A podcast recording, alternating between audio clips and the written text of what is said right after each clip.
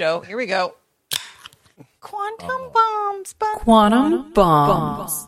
That was loud. There we go. Wow. What is this? Finally. Episode seven. Does anyone even care? Welcome, everybody, episode number seven. Oh, my gosh. I'm so excited to have this man sitting across from me just giving me a nice smirk. Rex is back. Um, Quantum bombs. wow. Hey, wow Russ- that's Russell found the button. Where he's No, that was a mistake. okay. Um, let's see. So, you know what? I think we're going to do quite a bit of gibber and jabbering. I wanted to jump into some discussion today about religion because everyone loves that topic. Um, but Rex is back from his travels. He's got lots to share. I just drove 6,700 miles in five weeks. And things that came to mind, number one was as I was driving, Russell's quote of, Why is it more comfortable to slouch? came to mind a great deal as I corrected my posture quite a bit driving. And aren't you glad that gas prices are cheap? Oh my gosh. It cost me over $500 to get from here to Massachusetts. Wow. That white car? Oh God, you're right. No, in the in the in the in the Ram, The crack the pickup mobile. truck. Whose truck? I've never seen you drive a truck. I drive a. Tr- I don't oh, that drive here. dot. Yeah, Okay, yeah. Yes. And yeah, let's have fun with Matt. That white car Russell's referring to is, uh, m- you know, Matt's got the explosives company. That's his company car that he provides. Look, Rex was whining to me about putting wear and tear on his own vehicle, so I bought that thing out of the junkyard. Isn't that where we got it from? No, it was. It, it, it should be. It, it, it, someone looked at it and said, "How many people died in the crash?" No, it was. Uh, it was a very inexpensive car because it's a dirt road here. I Yeah. was driving my pickup truck back and forth. I, I go. I go between three places all day long on this dirt road, putting a lot of because my truck is long haul. I've, I've nothing but freeway miles. So Matt was kind enough I to buy me a very uh, cost-effective. All right. I just Thank you, Rex. And I, I pay for the flats and I pay for the windshields. Okay. Well, It- just he- don't tell the- anybody it's a company car. Anyway, No, no, back no. to the story. 6,700 miles. No, Rex didn't tell you he loves to drive. He doesn't actually fly anywhere. When we fly, he will drive. I love driving. It is awesome. Me one, too. One of the cool, not non politically correct things I did was I, I, I crossed Lake Michigan on the Badger, the SS Badger, which is the last coal fired car ferry in the country.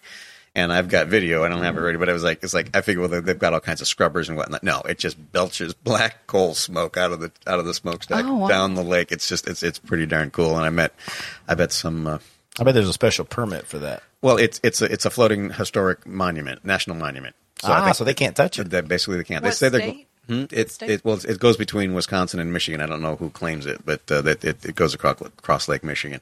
But it was just cool to see, and, and I mean, just and you can get the grit in your teeth from that. we From just- coal? Uh, Or, Oh, yeah, coal smoke? Wow. I mean, Yeah. I was going to say it sounds romantic to picture that coal going in the air. I know that sounds also bad. We'll say. I- I- but no, still, it reminds no, you of older days. Exactly. No, I, I mean, I, I- I took some video of the chimney and then, then followed it, or the smokestack rather, and followed it back, and you could see the just trailing off over the lake. It was it was exactly romantic. It, it really really was. But it's a fairly modern looking ship. It's from 1953. But anyway, sorry, we're losing Matt already. Well, you you did this because Matt gave this speech about how you should quit your job, Uh, and sh- and like you went and you're like, you know what, I'm going to go do this big money job out of Oh, state yeah, without got, Matt. You got to explain, Rex, that Oh, you didn't quit. I and did you not didn't quit. get fired. Did not fire. No, no, I know that came up. Oh, and thank you for also keeping me alive and, and, and trying to get me thrown under the bus for the blowing up the uh the the uh, the, the guide the guide stones. Hey, I didn't want to You be didn't do that? the stupid one. Can you tell me what the guide stones are? I actually I can didn't tell you all about in them, the but let's news. let's let Rex keep going. No, no, we go ahead and you can explain that. But I, I was I, I watched the podcast when I wasn't there, and then Russell's like, you know, Rex Rex isn't here, and by the way, he, he knows about explosives, and, and the guide stones blew up. And the, the, the sad thing is. I was between locations when that happened. I realized, mm. so I really I can't even I can't even say oh no no I was in I was I was going between upstate New York and Chicago. I was on the road when that happened. I was like I can't I can't I don't have anyone to vouch for me You'd where be I a was. great person to pin it on. well, Russell already did. yeah, I thought I did a pretty good job laying out the case for. Okay, so what are the guide stones? What, what was blown up? So it, it's inter- I found this out a few years ago when, when a friend told me about the Atlanta airport, which is another topic. There's these things in our country that are kind of strange, and the Georgia Guidestones are one of them. And they almost look uh, prophetic. Uh, the, no one knows exactly who paid for the Guidestones, and what they are are these monuments made out of stone that tell us basically uh, they lay out a, a road for a proper way to maintain the future. So keep the Earth's population below half a billion. Uh, there's there's a certain court that's supposed to be held that's like a world court. It's very much like a world government system, and it's very much involved with uh, keeping the population in check so that we don't we don't overcrowd the place. And Five actually, hundred million's the max. so we're at we're, we're at the Georgia Guidestones say that we should not exceed 500 million. What what is the world population? Re- now? Rex Eight is billion. so Oh, wow. Pro. Rex is so pro Georgia Guidestones. He would never blow them up. He's so true. for a small population. Okay, but what else? I think I know So- what you're talking about. But then it, this doesn't sound. What's like them. interesting about- what else well, no, they that- about that is besides population? It's a stone. It's, It's- like a rock well- monument that's about population. It's about population control and how to conduct ourselves Mm-hmm. on this earth so in a sustainable manner in a one world government basically. And it's interesting because a fund was put aside for maintaining it. There- There's actually a fence around it. Somebody gets money once a month to go out and mow the grass and keep it up, but nobody really knows where it came from. I, I kind of like some of the things on it, but at the same time, I think a lot of freedoms go out the window with that. Uh, every time I hear one world government or globalism and committee, I, I feel like eh, there, there ain't much room for the individual there. I- At least it, that's the way it sounds like to me. to to me, the word sustainable doesn't go with one world government or, or just like an overall governmental thought, right? What we're those two things are opposing because sustainable. The only way you can have anything be sustainable is be local, right? Like local farmers. Oh, no, they use stuff like that all the time. That's common you- sense You have to be, but sustainable means really like localized. If you try to look into all the things that are sustainable in life, it's all about being local and regional. The things that are actually But if you're applying a law for the whole world, it, that means the whole law would have to be flexible the whole way around the world. So it wouldn't. Again, it's like It- it's- opposing ideas. It's a it's a ploy to get power. It's like we're going to do see. this So under the guise of of sustainability. We're going to have you shut this down. We're going to limit this over here, like what they're doing with the farmers, where you're going to have to cut off your production because it's not sustainable. Whereas you and I talk about sustainability, it's on a small scale and it actually makes sense. But on the large scale, it's weaponizing that word because who could be against it? It's like if I wanted to take a place over, I come in and say, guys, I'm for the children, and I'm doing this in the name of our children's future. Who's against me? Who would stand up and say, "Well, I hate the children. I'm against the children"? Nobody. So by saying you're for sustainability, you're already wedging. You're using weapon of words, so that it's very hard for people to stand up and go against you because you're for sustainability. You you would be really good at naming legislation because if you read like the titles of the oh, bills, Oh yeah, absolutely. And they're nothing like the Patriot Act, you know, right. or even gun laws that are like child protection acts. And, and Well, who could like be against the Child Protection Act? Of course not. Of course not. But Go ahead, but anyway, Rex. so- But yeah, I don't, let's I don't want to go- derail yeah. from his story. But no, I don't know what you wanted to go. I mean, again, we could talk about the gentleman that I spoke to, who I had. I ran a few things up. But you know what? Here's something I want to. First of all, as I, I had pointed out, is that Russell waited till uh, I was out of town before he gave away gifts. That wasn't that nice. I know, I know, He's like, I've had these gifts too. He waited for you to be gone to actually before he passed distribute. them out. Exactly. Well, I've I've brought gifts from my trip, but I'm not going to wait. I'm going to. I'm. Gonna, I'm even going to give one to Russell. But I wanted to. I, I came across a place in Tennessee called Lewis Country Store, and I guess it was it's been on the news, particularly Fox News, and it's it's just it doesn't it doesn't mince words as to where it stands. And this is I took some pictures of the the sign on the front door. It says Lewis County Store front door attention. Our freedom doesn't end where your fear begins It says if you are scared stay at home if you are afraid to be within six feet of another person please do not enter this business and below that it says anyone or any government entity that attempts to interfere with our livelihood will be met with a level of resistance necessary to defend our basic human right of survival that's on Wow. the I know that's on the front of a store so Wel- I guess they're welcome. packing. well oh gosh no kidding but Welcome. while I was there, now unfortunately, I'm sorry, all they had was large and extra large left. But so, Oh. so you have and and but with with with, I there was a small, but I said Beth couldn't wear a small because she's so Voluptuous. voluptuous. So That is- anyway, So what is this? Rex, a large? I wear a large- small. these are all these are all larges. I wear a small and an extra small. do you really? I Yeah. well now you've got something to sleep in. much? I'm, I'm vaccinated. Oh my oh, god! Oh, I'm identifying as as vaccinated. Oh wow! I'm like, so I'll just guys, we're put holding. right now, huh? Well, okay, so I'm putting the camera on me. That's why I'm talking into it. I'm holding up the I'm identifying as vaccinated, and um, for those listening, it's a needle in the middle, horizontal, and inside the needle, it it like uh, not quietly, it secretly or what- what is the word I'm looking for? It's very hard to see. It says identifying as. So from afar, it looks like you're saying I'm vaccinated, and you're like a what is it called, a virtue signaler. Matt's gonna don that T-shirt right now. There goes the model. Speaking of, if you'd like a T-shirt that says "Your Freedom" or my freedom doesn't end where your fear begins. You can go to Beth.tv and get any kind of cool T-shirts that are spiritual or, you know, Yeah, you stole her merch uh, thunder right there. No, yeah. I didn't. Did I? No, you cre- no. When he told me that That's- sign, I was like, "That's a she- Oh. shirt waiting to happen." Oh, Look, look, look at that, and and it, compliment your guns. I'm identifying as vaccinated. Well, And thank you a very much, Rex. Well, That you're welcome. definitely could have fit into the ne- Well, next levels. I, I, you know, I Oh. didn't. I didn't want to. I didn't want to. I didn't know. That's It's 'cause cool. No, kinda- I do love kinda- how you're men don't kinda- know how women's you're, bodies Well, you're kind of busty, you know. I mean, so I didn't Thank want you. to. Want to. so so there's some magatard out there with a, a store with this propaganda. A magatard. Here we go. The, the, the, the Russell Devil's Advocate. Here we go. Yes, and I bought you a gift there. Uh, is what I'm saying.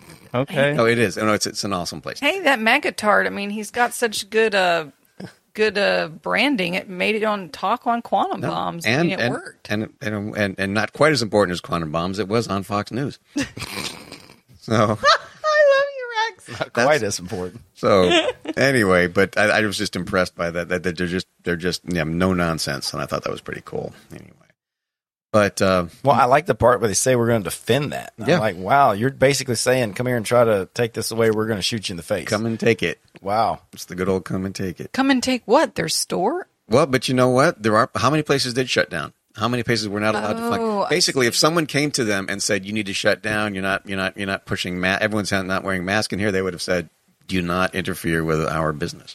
Yeah. Yeah, you know what? I don't want to get too bogged down. Rex was talking to me earlier. He's got a lot of good stories from his travels. Yeah. So keep going, Rex. Okay. Well, do you want to go to? All right. The gentleman. There is someone who I I, I will not say who it is, but someone who I kind of run things by whenever I, I manage to to be in his presence. And first thing I was talking about uh, AI, and he is someone who knows. And the quote I will say is that within our lifetimes, we have absolutely nothing to fear from AI. And I won't say how, but I'm just saying that he is someone who knows that it's not an issue. And if you want to go past that, when uh, I we talked about a few things, and I said, uh, "So you're taking away everything to be afraid of?" And he said, "Oh, you want to be afraid of something?" And first thing he said, "Meteors, comets, don't worry about it. That's something we have contingency plans for." He said, "Volcanoes." Said there is absolutely nothing we can do about a volcano, and he's not even talking planet killers. He said every 200 years and the last one was 1815. A volcano so big will erupt that it will blanket the earth in ash to the point that it cools it so that there will not be a summer growing season. So there, there's three topics, and we're going to go down the last one. Can we start and go in order? AI, and then you mentioned a comment, which begs the question: like, what the heck is their contingency plan? Blow for? it up, I imagine. Yeah, there's Then you just have a you just turn like a single projectile into a shotgun Well, coming at not, you not 'cause it doesn't- necessarily. What if you use it like a tennis ball? You blow up next to it and you change its trajectory. Okay, I but mean, here, here we go to uh, the consider the source. All right, we're talking about like like That's a pretty good one, about Matt. about um Yeah. about uh, uh, Bitcoin. I'll talk to you. Um, if I want to talk, if I want to talk about comets and how to deal with them, I'll talk to the gentleman of whom I'm speaking. Okay. I So, guess. no, no, no, I'm just saying is that, is that this is a guy who knows what he's talking about, and and, and I, I imagine our defense against comets and asteroids is not foolproof, but we at least have possibly we have things we can do as opposed to volcanoes for which we have absolutely nothing we can So, do. Actually, I actually Yeah. heard of a way we can combat the volcano, but we're not doing it fast enough. And I think it makes a lot of sense. Where you just you you Well, wanna what- go- what's the she problem? wants- well, because y'all went straight back to volcano. I thought Okay. we were at least going to stay. well, on, we still had to go back to on the AI. asteroid. But I was thinking we are going to AI. They- I'm sorry, I had a beer. I'm not thinking right. No, Go it's ahead. okay. But actually, Matt I with the beard don't want to just fun. pass over what cool thing Matt had did say, which was to to Russell, which is instead of shooting the comet like we think we would do, thanks to that awful show Armageddon with whatever Bruce Willis or whatever, um, is that you would blow it up like a tennis ball next to it, and so the the shock wave from the explosion nearby. I would think it. in space where anything can happen. I mean, if you pour water out, it just stays in little droplets, and you can push one, you know, and they they they move away. If you were to shoot a gun in outer space, you would move away, and the bullet would move away. So if we set a nuke off next to a comet, that blast wave would cause its trajectory to change. It's going to cause a new vector, and maybe we could do that in such a way that it misses the planet Earth, Why not yeah, like just zero have, gravity. why not just put a thruster on it, or that. a tiny one, Yeah. and it burn and it lights up and just thrust for you know uh, we catch it early enough, it could thrust for like a whole week, and as it's pushing it, every little bit it pushes is just changing. another degree. Yeah. But then you've got the difference of blowing up something next to it or actually getting to it and implanting a thruster. I imagine it's easier just to set off a detonation. Well, you dose to it. the thruster could be the whole the whole It craft hit that it, and then well, true. just just imagine like an AI craft with no person. It's going to be sacrificial, and it's a rocket. It gets sent up, and it just goes out there, and it and Not in and, our lifetime. And, and instead of impacting it hard, it impacts it slow, so it doesn't damage itself. So it makes contact, and then it kicks on and starts pushing on it. I'll, Maybe I'll, you could I'll, have arms that come out. I don't I'll know. let him know. You know, I just Appreciate feel it. like we have such short-sighted memories, guys. I mean, if we rewind back to episode one when we were on the Close Encounters of the Fifth Kind, the aliens already told us. You know, we learned in that documentary that they will help us in the event of global disaster, like a comet coming. So we don't need to re- rely on our weapons. We could actually just all meditate and tell the aliens, like, "Yo, send it that way." Well, you know, you know, do you know that old Tom Lehrer song about having the bomb? He talks about Israel, and he says, "The Lord is our shepherd," says the psalm, but just in case, we better have a bomb. yeah, I like that. It's like you know, it'd be nice. We can, we can, we can, we can hope the aliens help us, but just in case. No, yeah, I actually, I a, I do think they'd help if we failed, and yeah, but I don't think we'd fail because, like Matt's saying, it's pretty dang easy to detonate something. But how often do we detonate things in space, if ever? Well, we did. Well, yeah, did oh yeah, lot. we definitely set a lot off in outer space. That's Like how we what? found out about the EMP. Nuclear bombs.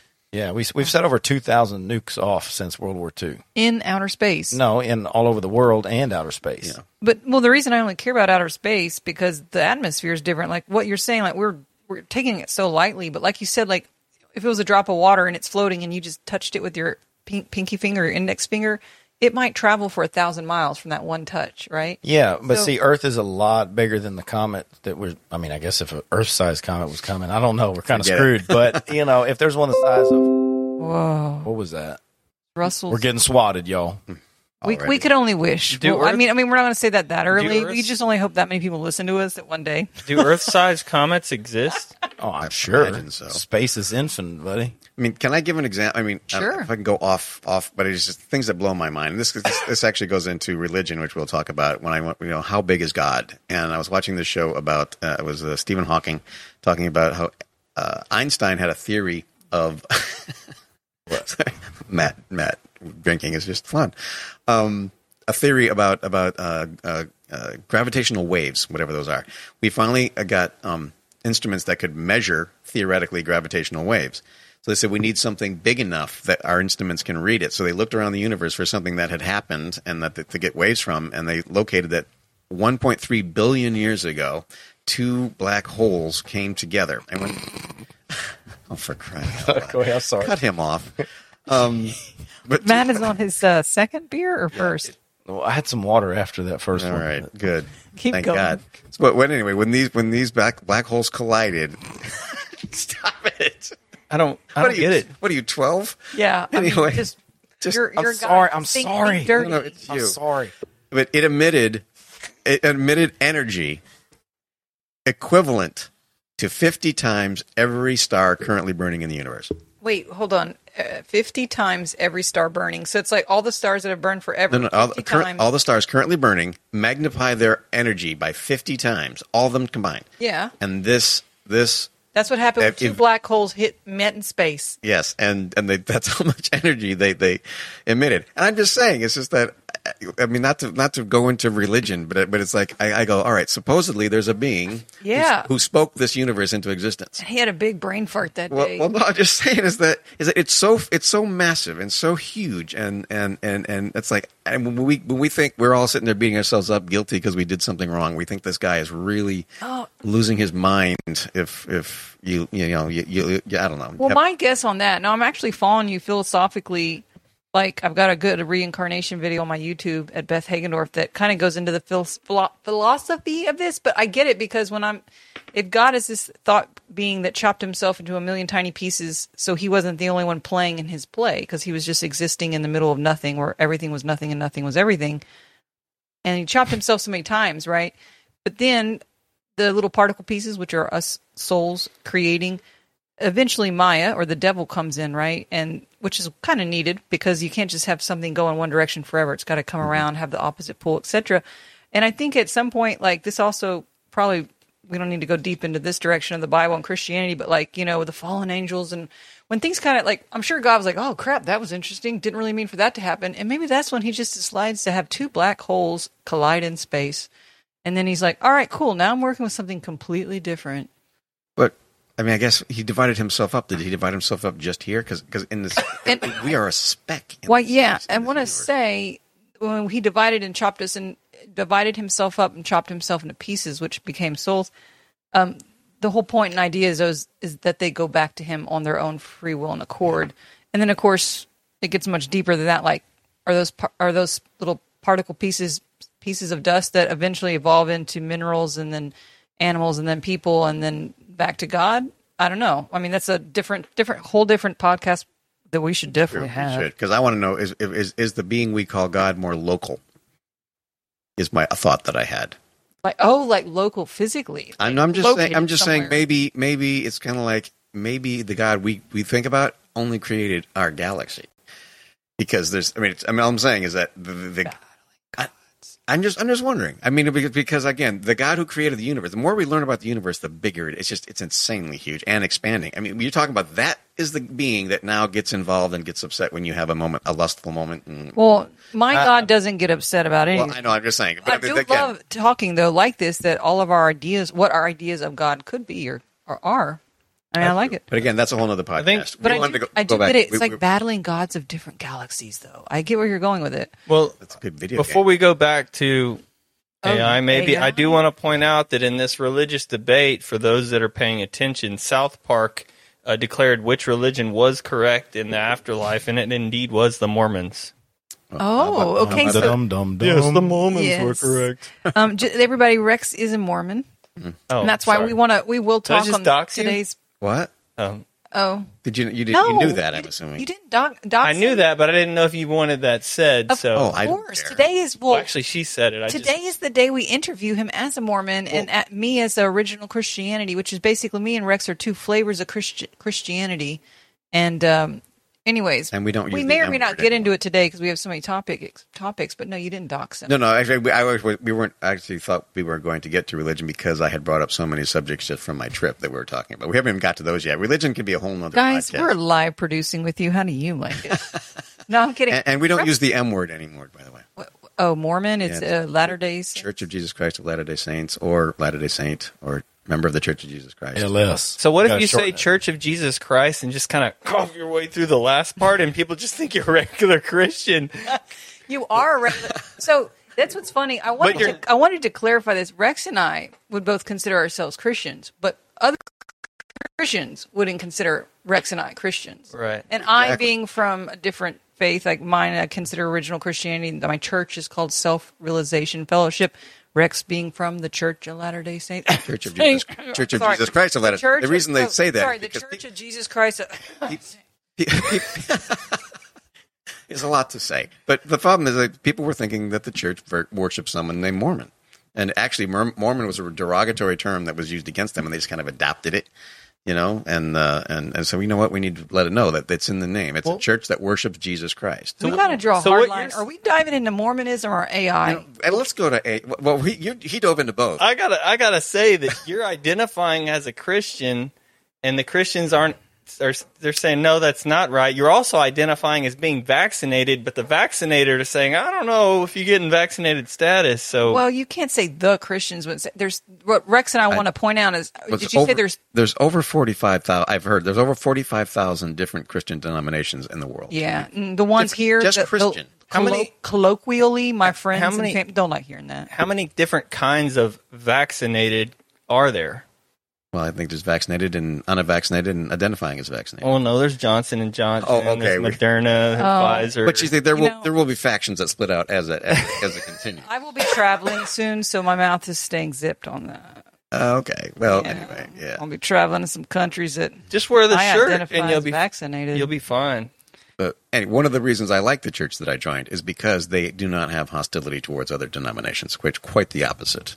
A wonderful story. I know that in Salt Lake City, which is of course predominantly you know Church of Jesus Christ Latter Day Saints, um, it's there was a Catholic cathedral and and it was falling into disrepair, and they didn't have the money to repair it. Our church re- repaired it and, and for them. You know, it's like it, it, they they don't hate and judge other religions, which I find very appealing. It's like the minute somebody judges my religion, I go, yeah, you know what? You just kind of made yours less appealing. That seems very un-American of them What? To not hate the opposing tribe. You did- well, yeah, it's not. It is not American, I guess, but it's a very American religion. Okay, back to AI. So yeah, because I do want to talk. I, actually, I could. I mean, the thing is, is we talk religion. I'll go on for hours. But yes, I felt like we started. We, we keep trying to get back to it. So, um, one thing about the AI that you had just said that I had thought of is uh, I just watched Mark Roberstein. Sorry, I got his last name a little bit wrong on Joe Rogan, and he he's the guy that invented the the web browsers. So he's like a tech geek, and he said the same thing that you're saying. Your friend said, which was, "Trust me, AI is not what we need to worry about." And he commented specifically on the Google engineer that reported the AI as being sentimental and saying he was lonely. S- sentient. He could be Thank you. sentimental too. I mean, maybe it was sentimental, but First, you got to be big deal is Sent- Hey, what is First, the- you got to be sentient, and then What- you can be on. sentimental. Sentimental. I'm going to look up the definition of sentient and read it back to us here in a second. It basically But- just means conscious. Oh, okay. So what he said was though his answers when you asked him like, "Hey, hey, bro, are you lonely?" and he gave him a very sentimental, sentient answer. He's programmed that way. He basically simply said, if you asked him the opposite question, he will give you the right answer as well, like the opposite answer what he just said. And um, he said, without he said, no matter. Actually, Matt's wife Gina brought this point up that uh, I was talking to her and I was telling her this, and he said, no matter how hard we try to program our AI, they will never be able to fold our clothes. And and you, your wife said, "Isn't that funny though? They they could drive our cars." And I was like, "Yeah, no, they're you know AIs. There's a I think some Ubers out there running around right now, picking up and dropping off passengers. No driver, no real human driver. I think. So how is it that we can program AI to drive cars but not fold a But they- T-shirt? They, can't. I mean, he's just saying they haven't solved the clothes folding problem yet. Not Yeah. a no, but he's a probably. brilliant So if guy, I- and I- he doesn't think we're close to it at all. Sorry, what were you saying? Well, I, I just want to say that I disagree with that guy. I think he's really smart. He knows more than I do. But my gut feeling is uh, I've lived long enough to hear people, experts, say this will never happen. We'll never see this, only to see it again and again. And with AI, because it advances so quick, and the the the horizon on that frontier is constantly coming to us quickly and and quicker every time because of the advancements and they compound on one another. I do believe that before I die, if I live to be ripe and old, and certainly in my children's life, AI not only will be folding clothes, but you're going to have to ask somebody, are you AI or a person? Yeah, because you can't tell. But I, I think what's going to happen is, like you said, it advances fast enough. Well, to this guy that Beth just referenced, uh, Mark. he's what his he's saying that software engineers fully understand what happens on the most sophisticated AI we have today, from like the way it's coded to like what it actually can create and produce, and, and all of that from beginning to end. It's fully understood. But since we're programming like the ability for it to create and basically write its own code, and it, it'll eventually write its code and write in a code which we like encrypted, for example, it can create an encrypted code and write it. We programmed it to do that. We could eventually understand how it did that, but it would take us a very long time, much faster than it can create and progress. So it'll advance at a rate that is faster than we have the ability to follow. So eventually it'll get so far out ahead, we're not going to be, it'll be like a mystery to us. And it'll be like a toddler trying to mess with a desktop or trying to figure out how a computer program or works. They're, they'll never going to get it right. right? So that's that's where I, I think this is headed, and we're going to think it's conscious and sentient, even though in reality it's just a cold, calculated computer with no soul. It just and we just don't know how it works because it's moving much faster than our understanding. We're never going to be able to figure out how it works. That's what I think is going to happen. But I'd be curious. You said like uh, we don't have to worry about it. Well, I mean, the other side of that is what about them giving us abundance? Like you know, if you it, like driving the cost of labor down to near zero may sound bad for like, and and it may disrupt the economy, but in reality, it's going to give all of us uh, an abundance of goods and services. And time. And I don't know if some people even want the abundance of time. Well, you know, it's funny because as um, as I was watching um, the podcast you guys did, I was because I was in I grew up in upstate New York, and in the late 1800s, it became a resort. And which I'd never even put it together. The reason that they started having resorts in the late 1800s is because of the Industrial Revolution. Before steam machines and whatnot started started to take over, people worked all the all they did was work. But because of the Industrial Revolution, people had free time, and they started to have vacations, and they started to have weekends, and the, the eight-hour workday was eight hours of work, eight hours of leisure time, eight hours of sleep. And I think it was Henry Ford that started that. Might have been someone anyway. But people had free time, and what it was talking about was um, how did I, the connection was that now we've gone so far that we have so much free time that we're just going crazy. And that was when, when you guys were discussing, I think, uh, gender identity, and, and and because we have now we we can literally worry about these non-issues. Well, look at because the eons that we waste on social media. Oh, gosh. With what we have now of just derping on a phone all day, scanning Mm-hmm. Facebook, Instagram. we, yeah, it was only 200 years ago. You were just trying to feed yourself. Yeah, and now you're literally just waiting to die. You're you're literally just looking through pictures, going, "Well, I'm going to kill this afternoon." Yeah, I think you, we could be taught to do with our time, but it would take some major program. Well, I guess because our governments don't actually care about our mental health or well being. But I mean, Well, you we could don't. you could implement into communities like because you're right. Like no one in America even knows how to retire, right? Like they don't. They actually just keep working because they don't know how to be happy outside of their own job or their, their job identity. But I mean, gosh, for those that do have the hobbies, like for those that do, and when we say hobbies on that one episode, you know, like creating, like whatever, whether your hobbies like playing the guitar or, you know, sculpting something with a knife or painting. Inventing. I mean, all anything. Yeah. Once people really find a few things like that, man, humanity would be in bliss and abundance. But it's it's just like any other echelon. There there's a few that do that, and there's this mass portion that will never do that. it's those that need to be shown and They be shown, but you can show or them. They, even they told. still They like to be told. go to a guy under the bridge and tell him everything that he needs to do to change his life. Hmm. And, and if he does it, hundred percent guaranteed it will change his life. Will he do it? Do it to a hundred people living under a bridge. Go tell them. I'm going to tell you Well, exactly people- what to do. But the people on the bridge are the ex- exactly like not the people that you. Yeah, should, they're that- living that- in that's vic- like- they're living in victim mentality. It- They'll never. They don't resonate it's, the- it's, yeah. it's an example, but extrapolate that out to the bigger picture. Well, I was talking about the black and mass white. pop- It's not you know clear cut corner. You have a gradient there. I was. I guess I was people. talking about the mass population. Yeah, but see, there's millions of people on welfare. All they want to do is sit on the porch or, or and buy beer. Or, I mean, it's just they like, know no different though. I mean, seriously, no one. No, I always actually I do think about them a lot because sadly we're from you know we're in a small town where you know exactly where they live and you know you know it's generational and it's sad, it's heartbreaking. And I was sitting there wondering like how many of those guys or girls if they had a parent say you know so it's a really big world out there and like you could kind of do whatever you want as long as you just you know do this first do this next. And i mean do meaning like you're going to go through school you're going to play all these societal games. Like really actually talk about the game of life with them. They never had that. They just know that they want to go buy a black and mild at the gas station because that's all they know. They need to hear it. I agree. I'm just telling you, don't be surprised when the majority of it hears it, goes in one ear and out the other, and they go back. That's just the way. Because we live in a very free country. I know people argue against that. There's so much discrimination out there, but the truth is, if you've got, if you if you grab a root and growl and go after it, you can get something.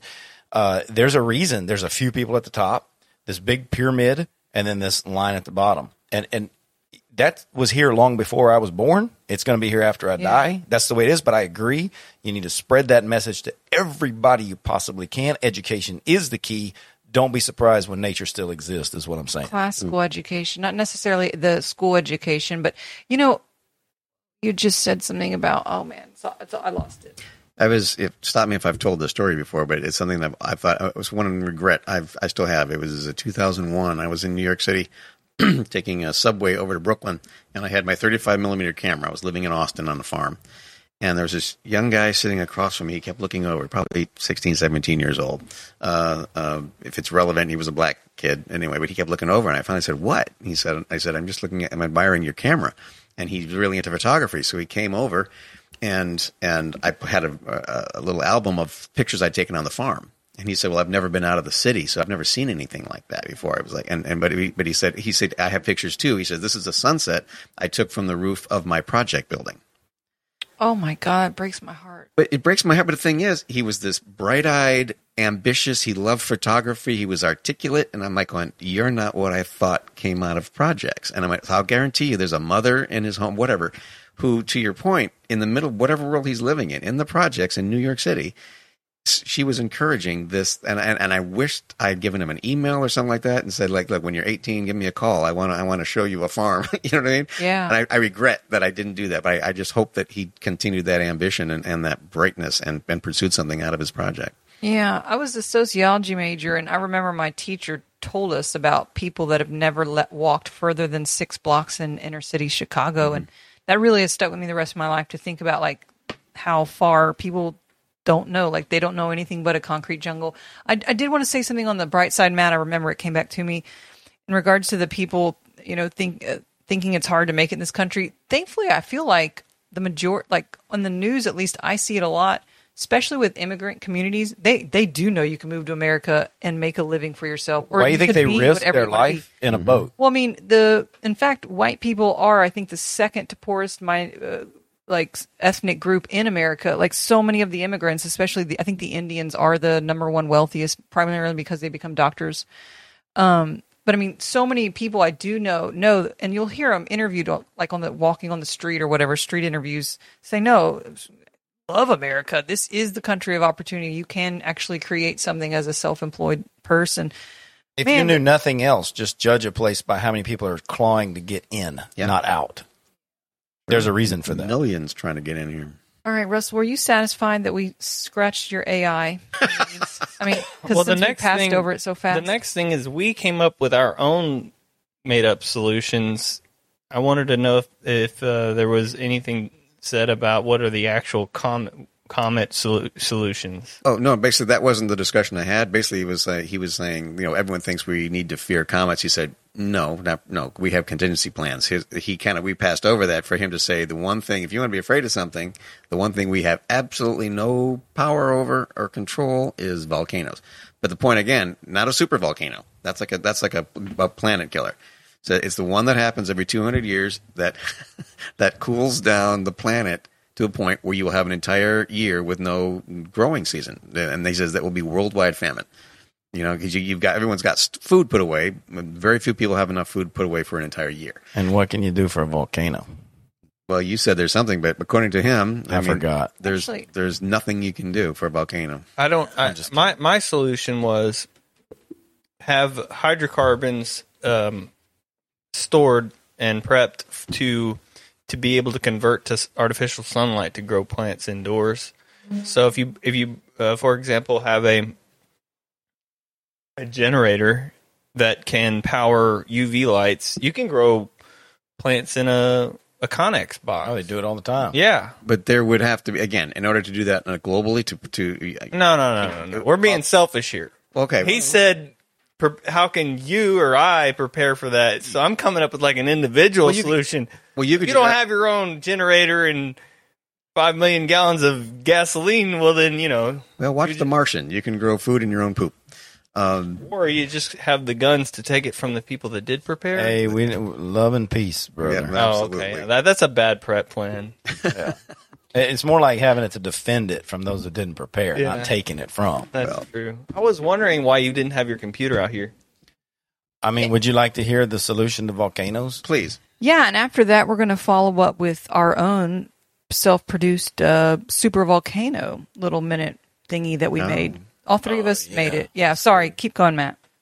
Okay, so I maybe it was when we were making that back in the day. Uh, everybody knows that the center of our Earth is a lot of hot molten rock whooshing around, Iron. and That's actually not proven, but go ahead. okay, well, It's it- seriously like there. There's Devil's advocate. Hagen Okay, let, let me let me just say everybody knows that, or We're ninety-nine percent everybody liquid. thinks that that weird glowing blob stuff that comes out of volcanoes is molten rock. It's called lava. If it's below the ground, it's called magma. And so, without Russell chiming in, let's just say that that exists We can turn it underground before it comes up. Uh, so there's magma down there, and this hot molten rock is there, builds pressure, plates are shifting, and it finds ways to come up. It's it's basically an energy release. The Earth has this energy built up, and volcanoes are a way that it releases energy. One of the suggestions was uh, that we should, and they're doing this or they're working on it, to drill a lot of massive holes in the ground and get down where it's very very hot, and be using that heat energy to generate electricity and power for our cities. And when I heard that, I thought, man, what a what a brilliant idea. I know I used to work in the oil field and, and we had a hole that was geez, I had like nineteen I want to say nineteen thousand maybe that's crazy. Nineteen thousand feet. No, no, I don't know. that, that's yeah, you, you, you're there, yeah, nineteen thousand feet deep, and and you worked in the oil industry, and it was hot down there. It was very hot. Um, and I like hot springs, and so you don't even have to go in some places. You don't have to go nineteen thousand feet. But if we could find these areas that have this pressure built up, and scientists do know where they're like, well, this is kind of a hot spot. You know, there something could happen here.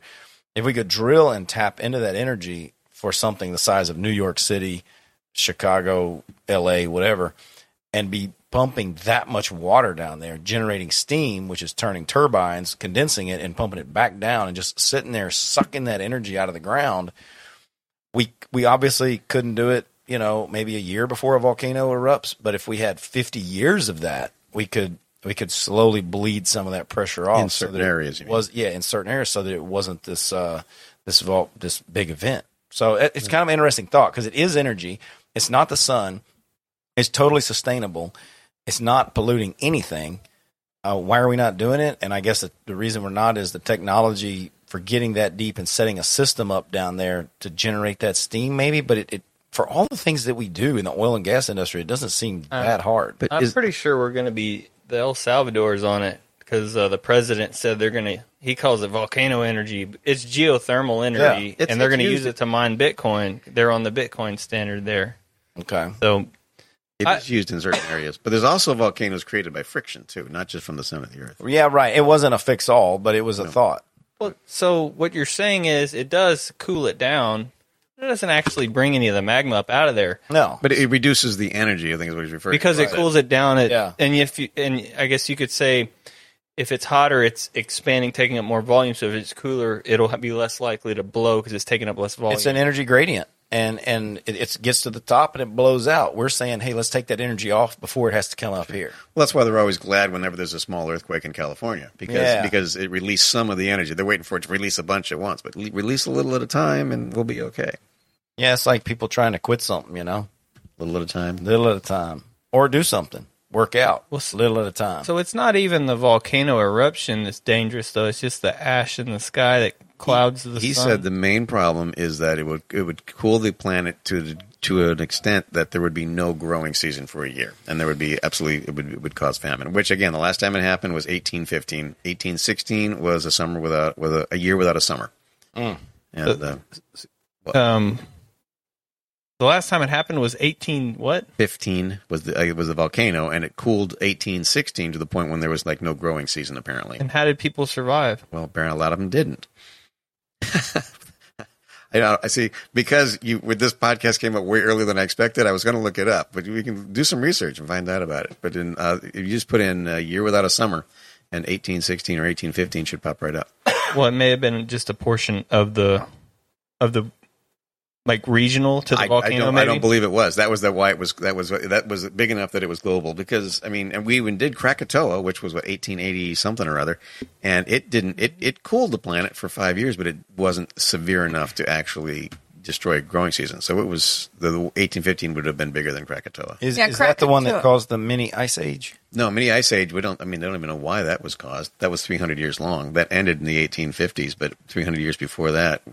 I mean, that's just kind of like the you know people don't like to admit it, but the Earth just tends to cool and, and That wasn't climate change caused by capitalism. Well, in we did start 1815? burning coal in the early 1800s. So Yeah, we, see, we, there made, we. I think we ended the ice age because we started coal in the 1800s. Well- the mini ice age. I've got a uh, related to question, and that is can can any of you guys actually uh, describe what pollution is? Um, yes, no, not off. I mean, Well, everything we have comes from this earth. So we change its form into something ugly that doesn't help sustain life. It poisons plants, animals, and we dump it back in the environment where it poisons plants and animals where it wasn't before. Unlike like Terlingua, Texas, where mercury is in the ground by the tons normally.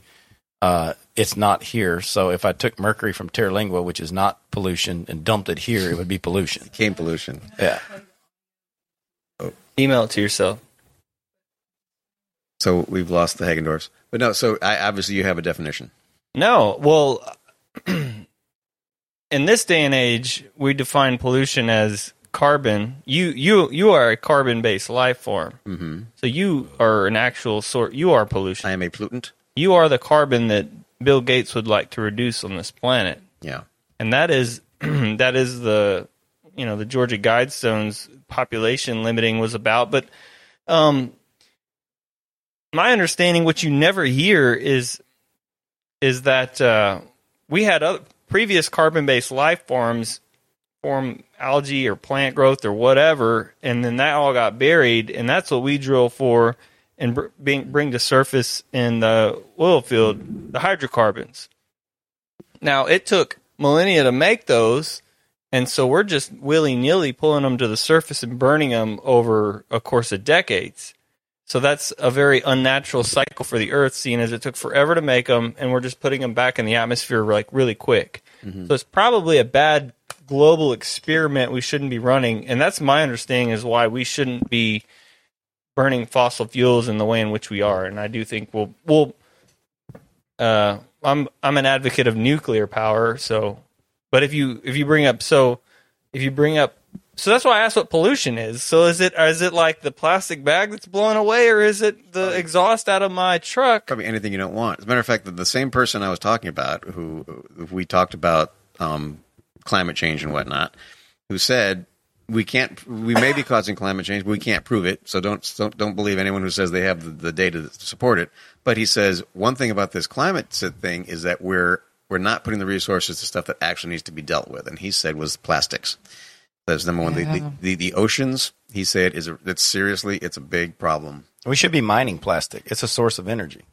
Well, we, We can't- should be cleaning the ocean up and using that stuff as fuel. we should whatever it is to do. But the thing is, that's a that's a bigger concern. The amount of plastic in the ocean is a far bigger concern than than for, than climate change. Yeah, and what Russell had said, also covered with Mark Robenstein interview, is nuclear energy.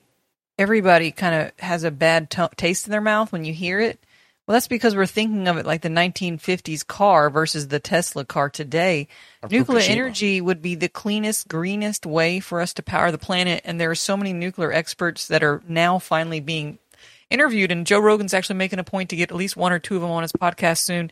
Because if you actually are pro climate, you would be pro nuclear energy if you were able to hear an honest argument for nuclear energy. But back to you, Matt. What did you, when you say plastic can be, um, plastic can be used as fuel, plastic stinks and it looks weird when it burns. So how would that work? Well, it's it's bound up energy. Uh, they they took a hydrocarbon, linked it together, and uh, polymerized it, and you have carbon bonds sitting there, and it's uh, it's energy. I mean, you can if you go on YouTube and watch some of these uh, dudes that are distilling it, and this is not the way to do it, uh, at least on large scale. They just build a fire under a pot, stuff it full of plastic, close the lid, and they condense everything that comes out and the first layer is like this wax that they use for candles and at the end they've got a, a material that is similar to gasoline Uh, we're getting our show ready that we made. So basically, it's not as sexy. Like, not all energy is sexy. No, I- it's energy that's there and and w- there is we have a lot of smart people and there's technology that maybe could take advantage of that but i think nuclear is the way to go uh, and geothermal is a way to go but nuclear we just have to learn our lessons from things like uh, fukushima Chernobyl. Chernobyl. I mean, th- those are pretty big deals, and so we have to take that into account and learn from those lessons. But there's also what is the deal with thorium? There, there's uh, and I, and chemistry. Yeah, I'm a chemist, but chemistry is a big field, and I, I don't know much about nuclear chemistry. Um, but I think that you can use thorium quite safely, and that you know, if I knew we were going to talk about that, maybe I could have read up on that. But uh, yeah, nuclear is the way to go. Uh, it just is. There's another aspect to nuclear, and this is one of the which which I don't know if Russell hasn't touched on, one of the cool one of the I mean in UXO I get to encounter a lot of cool things. One of them is to work in Massachusetts when they're building a fusion reactor. We've completely lost that whole area. They, What the- fusion?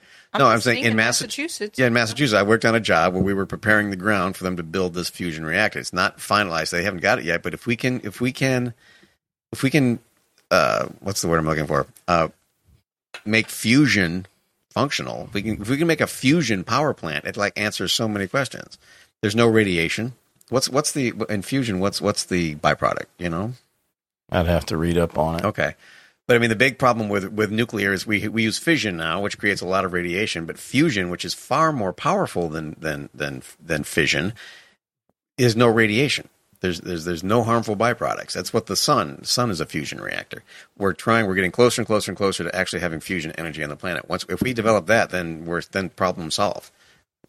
Absolutely, there's no downside really to fusion power. Nuclear first, then then that. Well, well, nuclear fusion is nuclear, but there's fission nuclear and there's fusion nuclear. yeah, Right, right. we're, we're fission. Right, right- right now, we need a fission reaction to create a fusion reaction. They're trying to develop ways of creating fusion without fission. Well, Electromagnets I said there's something with that. I don't know. You don't you don't hear this often in politics. the very old systems that gave nuclear power a bad name, like were were old. Like I mean, these like Fukushima was recent, but that was built. no one died from Fukushima though. that was Keep built going. forever ago. The ones the the nuclear plants we build now, like the default state is if it loses power and it stops being maintained, it like um, goes into a state of dormancy. Like we we can design them that way. so, Sure. so there's actually no like meltdown danger. But why don't we have dirigibles? Or, or no, we, I mean, because the Hindenburg blew up. The Hindenburg was supposed to be carrying hyd- uh, helium, but they had hydrogen. If it had been helium, we'd probably still have them today. But it was such a film spectacular. No one was going to ride on them ever again. Oh. I would. They're cool. So yeah, Oh, let's talk. so. Yeah, tell the audience what a dirigible is, guys. Imagine having this. I would so love to have. I mean, the Goodyear blimp's probably 110 feet long. The Hindenburg was 800 feet long. It was like a building oh. flying in the sky. Party in but, the sky. Exactly. But how fast? w- well, they don't. Eighty- it's about eight- how you get 84 miles an hour. Oh wow! Wow, that's pretty. So you could, Wait, how fast? 84, It 85 is like miles a an hour. party in the sky. Yeah, like you could have a veranda This is- actually that you walk out They- on. You could open up windows and the wind's blowing We've in. got okay, guys. I mean, I have big dreams. We're going to amass wealth in this lifetime and get our own dirigible. I mean, It's got to be With your we face on it. They, state they on the- still have the hangers. the The, first the hangers podcast are we said could we're in a still dirigible. use those. that was our dream from the mm, beginning. yeah. We told people we're in a dirigible over New York filming, mm-hmm. as opposed to this. I think they'd be so shop cool to see. They, I mean, they were just so they were just magnificent. But the only reason we don't have them was because the Hindenburg was so spectacular. It didn't have to happen. And if it had been helium, it, we probably. All right, so we're assuming everybody knows. All right. So we've we're obviously into science and explosives, and we've been I've been working on producing shows around that, so we know very well what the Hindenburg is. But for those that don't know, Rex, what year did it and what happened? 1937. It was the maiden voyage. Well, it was it, it was flew in 36, but it was the first voyage of 1937, and it crossed the Atlantic. It was competing with ocean liners because it went twice as fast. So that was the main competition. And it burned. It blew up over a city and burned. Well, no, no, no. I mean, let, It- let it- people it picture luckily. this. It blew up on the landing field in Lakehurst, New Jersey. It had blown up over like a fiery crash. But now, interestingly, if you ever see the Empire State Building, that, that, that point on top of the Empire State Building, that was supposed to be a, lo- a, a landing post for dirigibles. oh, The idea was that they, living could, the they, dream. they could come right into New York City, and then they would walk down down the Empire State Building and go. How, up how did you get here? Oh, we just landed in our dirigible in New Yeah. York. That is a dream. and everybody would see it. Be like right there, eight hundred feet long. Well, oh. unfortunately, they, they didn't take into mind that at 1,200 feet, it's real windy up there, so they couldn't land it. Oh. But anyway, so they would land in New Jersey. That's where it blew up. But it was filmed. I mean, that was the deal. It was, there was a lot of film footage of it. And so everyone saw it. It was live broadcast on radio. Everyone heard it happen. So it was a really bad PR. Did people die? I mean, the fire. I just remember Yes. it burning, so people did die. in that. Uh, but, but surprisingly, uh, two thirds survived. Only a third of the people died. Thank goodness. And it's because the heat went up. It's like as it slowly settled, people jumped out and ran. So the heat was really going up, and they had time to get out. A lot of them were injured, but Okay, so Russell's been working really hard. Thank you. I'm putting him on the spot. Somehow he took my producing seat a little bit, and I'm slowly going to take it back. But uh, obviously, uh, we're all into science and explosives. Uh, Matt had with Rex and I had a TV show on Discovery where he blew up crap. So after that, um, I just we decided to produce our own show called Blown Away. I'm still working on getting it picked up with a network or a streaming service. And we created this pilot, and it's all about Krakatoa. And um, I mean, I didn't talk much about the volcano because we could talk all day about how awesome Krakatoa is. On this 46 minute pilot episode, though, I went into the volcanic explosivity index just to kind of go over like how big volcanoes are since we were talking about them. And then at, right after this, I think this it goes straight into the uh, super volcanoes. And we hired a cool voiceover guy, guy I like a lot. So it's probably all him talking. But uh, this is you know if you watch the whole episode, Rex and Matt and I are all in it. But yeah, enjoy. And we're gonna play it for those watching the video. But um, hopefully, we'll all feel like Armageddon's coming if I did my job right writing this TV show. Oh, can you rewind it at like 28 something? It's sorry. So first, uh, before we jump into what a super volcano is, uh, we're doing this uh, like anime. Russ, are you starting from the beginning of the explosivity index? This was a bad idea. Uh, sorry. So around the world. oh. Supervolcanoes are the deadliest explosions Earth you pause it and start at the. A 28, 28. left behind. The pyro Perhaps we should save this to when it's all ready to go. So sorry, guys. We're switched when we switched to Video Falls audio. We left the RODECaster, went to a Roland, and anyways, new tech. Can you start it at uh, the volcano explosivity index, which was like twenty eight, just twenty eight minutes. Yeah. Okay. A 28 even or 28, 28? Well, where where did you just start it? 28, 28. You better go for 28, minutes. 28 minutes. Okay. One thing I wanted to, Uh, yeah, was please. to go around the Hindenburg. The reason I brought up the Hindenburg was to say it's the same thing with nuclear power. It may be safe and technical, but because Makes we've got sense. Chernobyl and we've got all these bad memories, it doesn't. It doesn't. We, that's all people think about. So even though we could have safe dirigibles, we won't use them ever again because of the Hindenburg. In the same way, we, we the people are anti-nuke because we we there were so many visual and there's so many accidents in the past. Being led by fear. So that's um next speed across the ocean. Hidden in its deadly cloud were countless fragments of molten rock, smoldering at over 1800 degrees Fahrenheit, hungry to engulf whatever the tsunami had left behind. The pyroclastic flow alone killed another 4,500 people. It's uh, Krakatoa. Yeah, that's Krakatoa. Now, volcanoes are measured on a scale called the Volcanic Explosivity Index, or simply the VEI. This is a 1. Eyjafjallajökull was a 4. Krakatoa was a 6. Tambora was 10 times more powerful than Krakatoa That's and was the largest about. known 7. And supervolcanoes are an 8. There is a supervolcano sleeping underneath Yellowstone National Park in the United States, and 19 others around the world. Supervolcanoes are the deadliest explosions Earth can create. They are millions of times bigger than Hiroshima. Yellowstone's magma chamber is so large it can fill Earth's rivers eight times over. The chamber spans over 11,000 cubic miles. The most recent supervolcano eruption was Lake Toba 75,000 years ago. Some scientists believe it nearly wiped out the human race, leaving between 3 and 10,000 people left alive in South Africa. Supervolcanoes are real events. They occur every 100,000 years or so. Over 20 have been recorded in Earth's history. Yellowstone supervolcano has erupted four times in the past, roughly every 600,000 years. So Yellowstone is overdue. Since 2003, rumors continue to spread as activity at Yellowstone changes. Would the United States survive a supervolcano? That is a no. Before the eruption, there will be thousands of earthquakes. The eruption will trigger hundreds of other volcanoes worldwide. Furthermore, tsunamis will flood coastal areas and island countries. People will be burnt to a cinder. Billions dead from the poisonous ash cloud that will cover the planet. To follow, there will be a volcanic winter. Imagine a situation of worldwide famine. It's no exaggeration to say the human race would be in peril. On the bright side, scientists at NASA now hold bold plans to use geothermal engineering to help cool off the sleeping giant beneath us. Though those efforts will cost billions and will take thousands of years. I love plan. it. Volcanoes aren't just all death and destruction. Yeah, and when, man, when you see shirt? this, when you see this video, I'm like, oh my god, we look so young. I got so sad. No, but um, yeah, that's really good. That's That man, that's me well realize I produced. never watched the show. That was really good. I know, right? I actually, it's funny when you, it, it- in a way, like I forgot all of that. So we we could have a fresh conversation about volcanoes and learn. I have a, I guess I have a bad memory. I don't know about y'all, but man, that was really awesome. All that's I did. I wrote all of that, and I have to say, I try to be non-biased. I researched a lot, and all of that is true. validates what my friend said.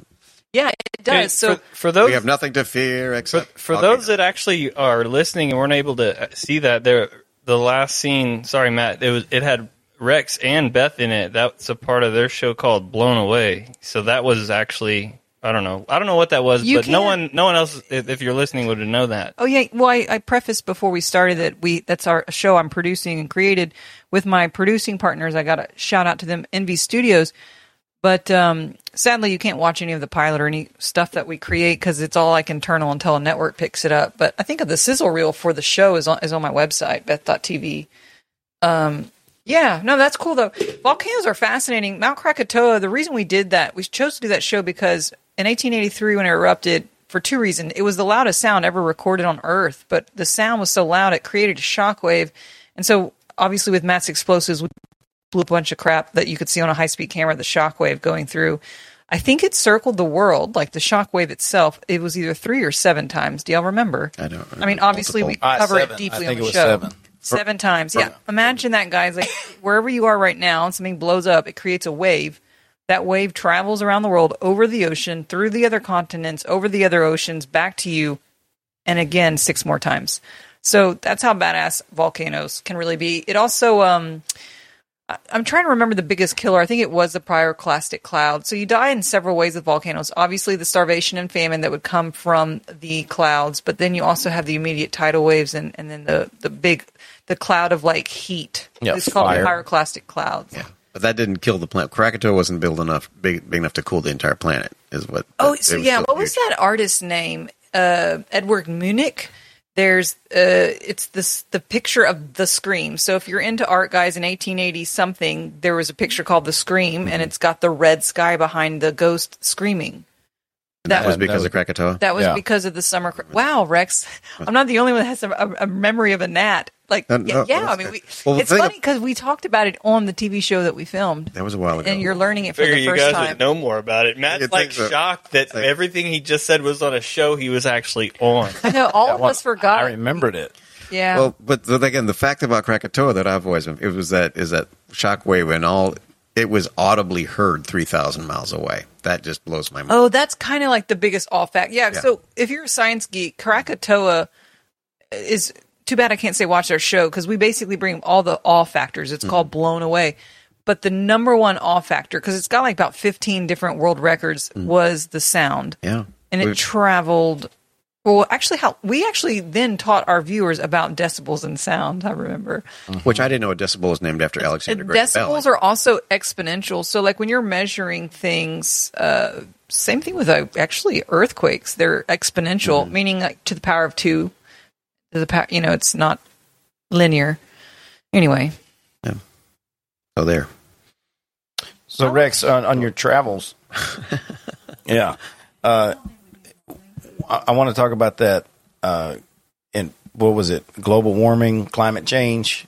There were you had more to. The discussion I had with my friend about it. yeah, Well, basically, it says that we we Hour. we may we may be causing climate change, but there's absolutely no way to prove it. There's no way to verify it. All the all the and if you hear everyone say, "Well, follow the science," says it's it's it's bunk. We cannot prove that we are causing climate change. It can't be done. it's it's interesting because I'm back to Russell. It, it makes sense that it took so long for all this oil to be made, and now we're just instantly pumping it back out in the cosmos of time. If you look at it in a you know perspective, we're doing it quickly, more quicker than it was put there. But I do have a, a maybe a elementary stupid question about hydrocarbons that maybe Russell you can answer. And I mean, I, I was limited time in the oil field, but we're always told that there was dinosaurs and trees and swamps and, and they died and, and it got covered up and it gets pushed way down in the ground because, you know, like I said a while ago, 19,000 feet underground is where we were getting stuff from. And you're like, yeah, no, that's, that's normal. Um, how come it's not continually being made? So like, was there one event? It was like, tell you what, we're to mash the earth right here make all the oil we're ever going to have. But yet life was going on. Like right now, there's trees out there dying and they're falling down. They're being covered by dirt and floods are coming and pushing it further down. Why is oil not renewable? it is renewable It- it- what you said is true it is being made Okay, it's just not being made at a rate that's sustainable. it's not being made at a rate in which we can burn it Oh yeah, because we can get it at.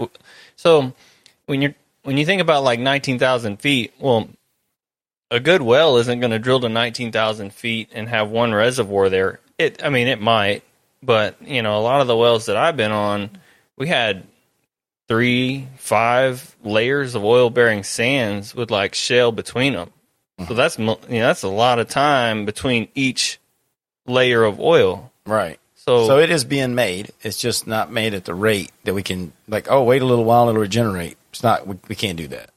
yeah, the what is it? Peak oil or um yeah, that's a the the mainstream view would be that it's finite and that we're burning it way faster than it's ever going to be created and yeah, we're going to run out. That's the mainstream view. There is an alternative view that uh somehow it's we're not going to run out.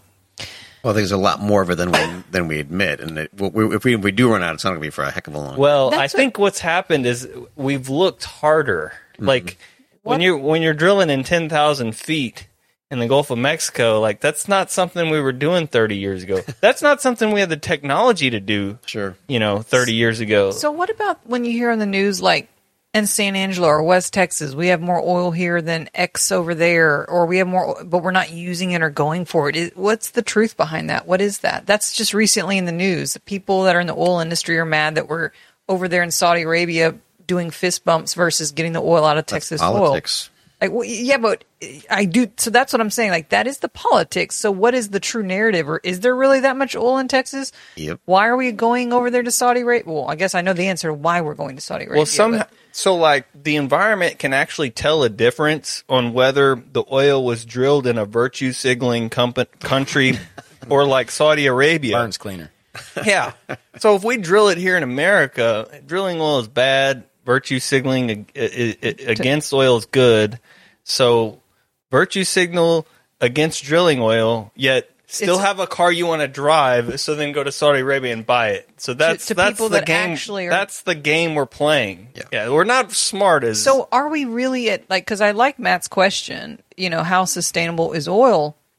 But is that really the question, or is are we just sitting on piles of oil that we're not even talking about? Oil's not sustainable. What are you Well, talking what- about? but Over yes, the long term, the, it's the not. way I words, well, the way you answer the question is yes, it is sustainable, but not at the rate we're burning it at. That's how I took that. But the answer. fact is, there's so much now. We, we it, it- we're not even close. If to the using four it of up. us were the only people on earth driving cars, no problem. And also, what you said about what we're not doing 30 years ago, which is drilling 10,000 feet in the ocean.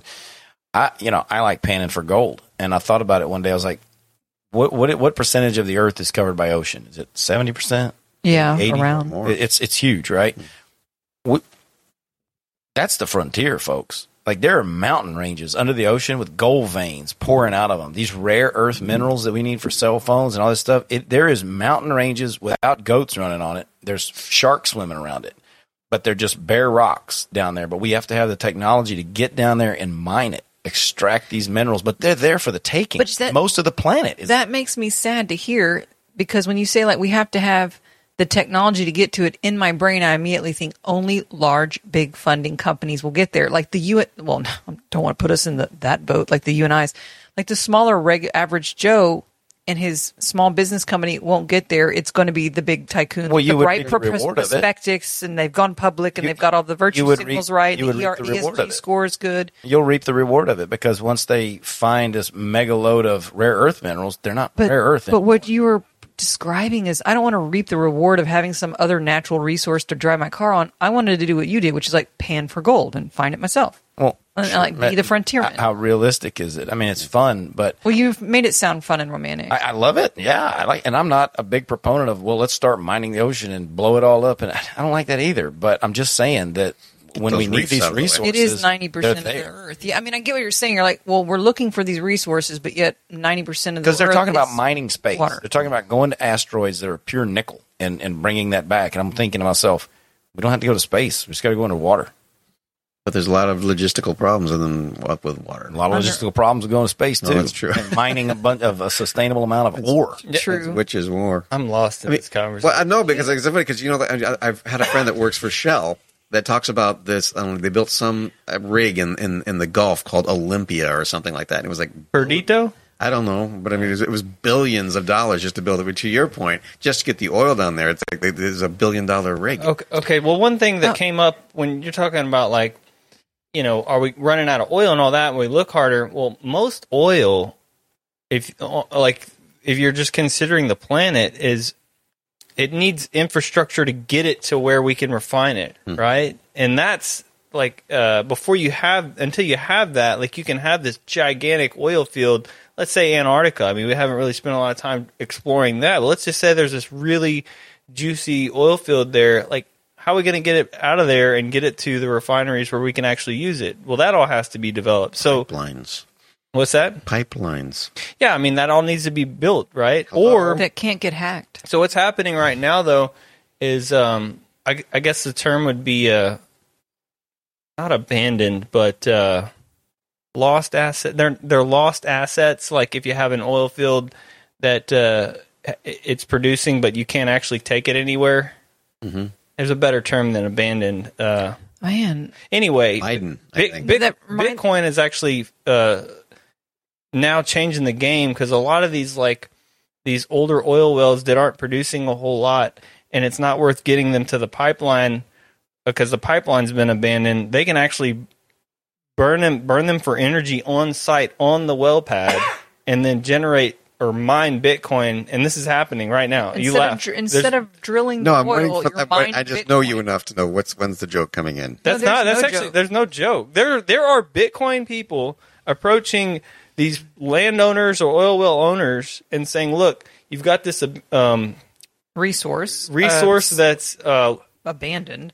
It's not abandoned. It's What uh, is it called? It- it- yeah, there's well, a it word hasn't. for It's this. peaked. It's it's beyond. It's It's, sleeping. Not, it's, It's- it's, not it's worth. stagnant. It's on hiatus, but it's it's not. There's a better word for if it. If it's lost, but you know where it is, you just can't get to it. There's a word for that, and that's what it is. Okay. And and and uh, they're part. recovered. Um, So you're saying the oil that used to be pumped in these wells still gives off like a fart energy, and that fart energy is what the Bitcoin miners love. they and can, actually use. use that Okay. on the well pad right there. You don't have to move it. Like those flares that are constantly burning all the time.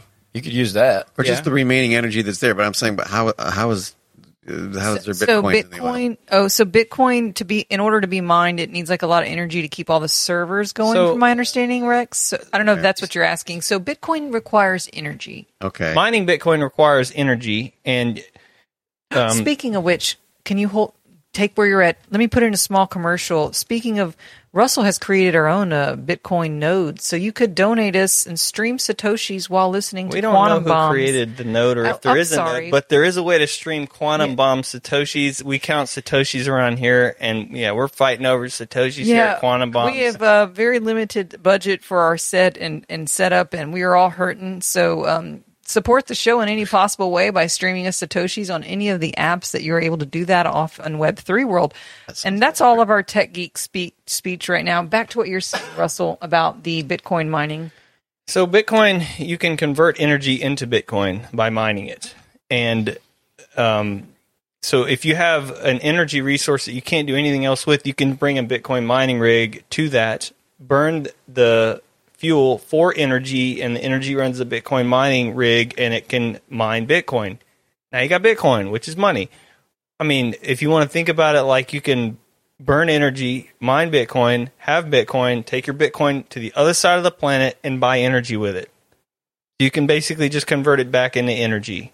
Or you Thank could you. cash it out for fiat currency. Well, I'm just saying, thank you for allow- letting me know that I absolutely have no idea what Bitcoin is now. Yeah. Oh, You know, Bitcoin is found in igneous rocks. That's what I'm saying. Is like, are you panning for Bitcoin So now? I, let me let me give it to you in layman terms, and in case because I, want to make sure I No understood what it talking correctly. But I am on beer, no, like one point two five beers, so I'm already a little lost. But okay, so what I from what I understand, Rex, is it requires energy to mine Bitcoin, and But Bitcoin mine is it from where? It's- okay, it's- it's- hold you're on, using terms that I can't So, okay, equate so, to- Okay, to all right, all right. So, and this is an incorrect, Russell, but it's just a physical analysis for Rex and our and listeners. Is that when I mean mine Bitcoin, when you had those DOS computers and they had like blocks that were all building each other, some geek out there has to has a, a computer that's building these blocks and this calculation together, and that's actually mining it. But what I think he might have passed over or we missed is that while you're mining bit, these b- blockchain transactions of Bitcoin, Bitcoin will say, I'm going to reward you for doing this because we need someone to be on the server live for these transactions, and I'm going to pay you in Bitcoin. So that's why people actually want to mine and host these transactions. Like a transaction taking place anywhere in the world could be hosted on somebody's blockchain somewhere else because that nerd wanted to make money. Not only are you making money, you're actually making Bitcoin. So then you could, so you could be a server, sets up this server that requires energy and does all these weird geeky things with these blockchains and calculations on a computer. And you're hosting other people's banking transactions essentially. And you're paying yourself in Bitcoin. And then now you could cash your Bitcoin out for simple cash. That's an easier play, way to understand it. But he said, or you could trade it for energy, which made it a little bit more confusing. So you're No, burning you're burning it- old oil to to fuel your computer. If I have.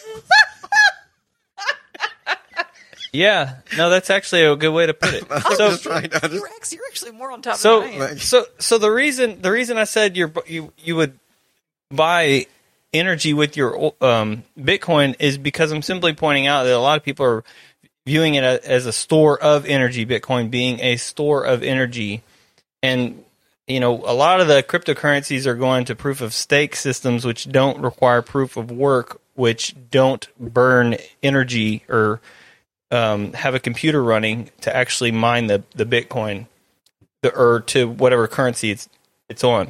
Was there about 70% truth of what I just said? Or no, I'm totally missed it.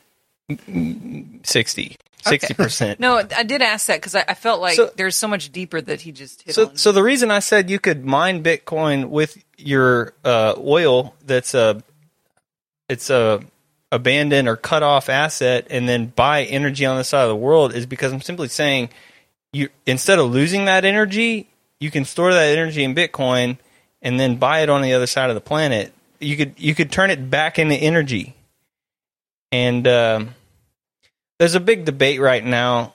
Um, in the cryptocurrency world. So I was actually thinking that like even within uh, crypto, like it's just as divided as America, where like you have to hate the opposing side, and one camp's in Bitcoin, and there's like a th- the everything else camp, and uh, which is Ethereum, and Ethereum's actually- Ethereum and altcoins, you're saying? yeah, Okay. uh, Ethereum's actually uh, still like proof proof of uh, it's still proof of work, which it takes uh, energy CPU to actually mine the coins. So it takes energy, right? It takes running a computer. What what what does running a computer take? It needs power, right? You know.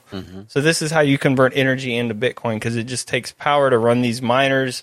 And anyway, um, there's a debate right now about how bad Bitcoin is because it requires energy, and con- there's this uh, flawed idea that like burning energy is bad or like uh, even though like the standard of living that we have increases with how much energy we consume, we should just figure out more better ways to uh, uh, produce energy like nuclear. Or fission, uh, not your fusion. fusion. Yeah. Fission, not Fusion. fusion. Forget about like No, the fantasy fusion. technologies. Let's use what we already have. Fusion's not fantasy.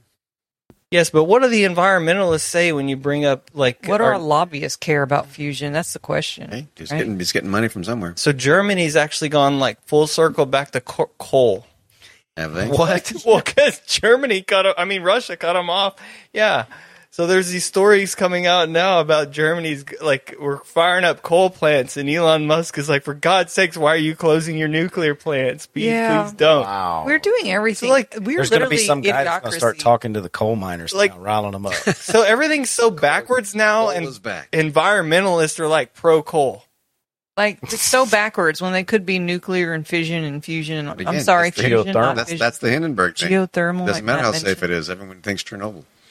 I, okay, so that's actually one thing. Which like is when I was ancient listening, technology. I know, Yeah, but so I guess- so was Hindenburg. that answered my question because I was listening to the Joe Rogan and Marc Andreessen talk about nuclear, and they, you know, they only discuss Fukushima. Fukushima and again, I'm a like like we know about volcanoes. We're all big Chernobyl fans here because it's going to be on our TV show.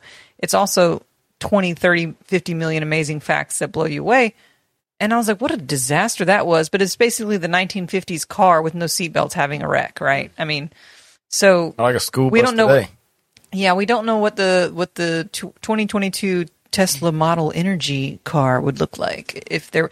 Basically, it's actually safer than like any possible. It, the- Well, what I say is give us a chance to learn from our lessons. Anyways, I don't want to jump back into nuclear, but I mean, it, learn from our mistakes. Isn't that how you move forward? You don't live in fear. You say that sucked, that we screwed that up. Why'd that happen? How'd that happen? Fix it. Move on. I know how we do that, Matt. Oh, we on quantum bombs episode 7 the five four of us oh dear the four of us make a pact that we will with our massive amounts of wealth accumulated in explosives fun and television shows over the years and maybe some flandering in the crypto markets we'll create our own dirigible and um, park it somewhere i guess maybe not in new york city over one of those skyscrapers but I'm serious. Like you're saying, like Yeah. the Hindenburg ended because of idiocracy. I want to build our own Hindenburg, and Oh, I I, was just wondering where irony because I that. love irony. I want to build another one. We'll name it the Hindenburg, okay. and we're going to park it. And I don't know what city we're going to park it on top of. Just don't paint it the same way the first one was. It should be fine. Wait, so it was the paint? The first one had a flammable? It swastika. had a on big it. swastika on the, on the Shut steering. up. Yeah, it was Nazis. Hindenburg did. It was it was Nazi Germany. Yeah. See, before the war, we traded with them. You know that when they tore the, they did renovations on the courthouse here in Columbus, and uh, my dad was walking around the scrap pile. The gas valves that they pulled out of the ceiling, uh, out of the floor, have swastikas on them because they bought them from Germany, installed them before the war. Sure. Do you know what Fanta is? The soda? Yeah. Okay. I thought it was from Mexico. No, Fanta was actually uh, Coca Cola. Uh, when when when we started being hostile with Germany, Coca Cola didn't want to lose the market, but they couldn't have Nazis drinking Coca Cola, so they invented Fanta, so that the Nazis could have uh, a Coca Cola product without Coca Cola name on it. Yeah. It's all about Don't economics. Wait, you want the Fanta, Fanta? was named for It was just made so Germans could so drink Germans it. could have a Coca Cola product during during the war. A Fanta for a fascist. Fascist Fanta. Oh, I'm just saying, is it's, it's a, basically it didn't. It was, I, you think it's ideology? Coca Cola's like going, crap. We we don't want to lose that market, but we can't have Nazis. Can you imagine Hitler there with a Coca Cola? Yeah, it wouldn't right. be. It would be PR nightmare. So they developed Fanta so that the Germans could still be buying Coca Cola products Oh. without uh, without without having Coca Cola products. Hey, I want to jump in here. Um, and, and CE5 jump- event? Yeah, yeah, because you just said the magic word, make a pact. Oh yeah, so And I like that. Okay, and are we all for in? I mean, that was my idea. No one said, "Yeah, Beth, I want to hit." I've, I've I've- always I've wanted- wanted a Hindenburg since I was a kid. I've always wanted a dirigible. okay, Russ, long as we get to dress up cool. this dirigible with us? Can't work. the- What? What we talking about? The CE5 or the No, dirigible? the- well, which is what I just learned. we, we made a pact that we're gonna, with our with our all of our winnings in life that we're before before all four of us pass. We've got to get in a dir- our own owned and operated dirigible. Stream us enough satoshis, and we're gonna be making one of these blimps that I wonder what. Actually, no, you can no, no, get it's not a one. blimp. You can get one right now. You can get a, a dirigible. It's a, z- uh, a Zeppelin, a dirigible. Uh, I think its price tag's about 1.4 million, and it's it's really goofy. It's small. It's a starter Zeppelin. It's kind of like my tank. It's a starter tank. This is a starter blimp. Uh, not blimp. It's a starter dirigible. but if you want us to send us enough to get 1.4 million, it has clown colors. We're going to change that. Hold this on. thing's going to look slick. Okay, so when this dirigible, the Hindenburg, was 800 feet, how I just wanted y'all to answer this. How many feet are in 100 yards? Because I want it to at least be 100 yards. It's like 300 feet.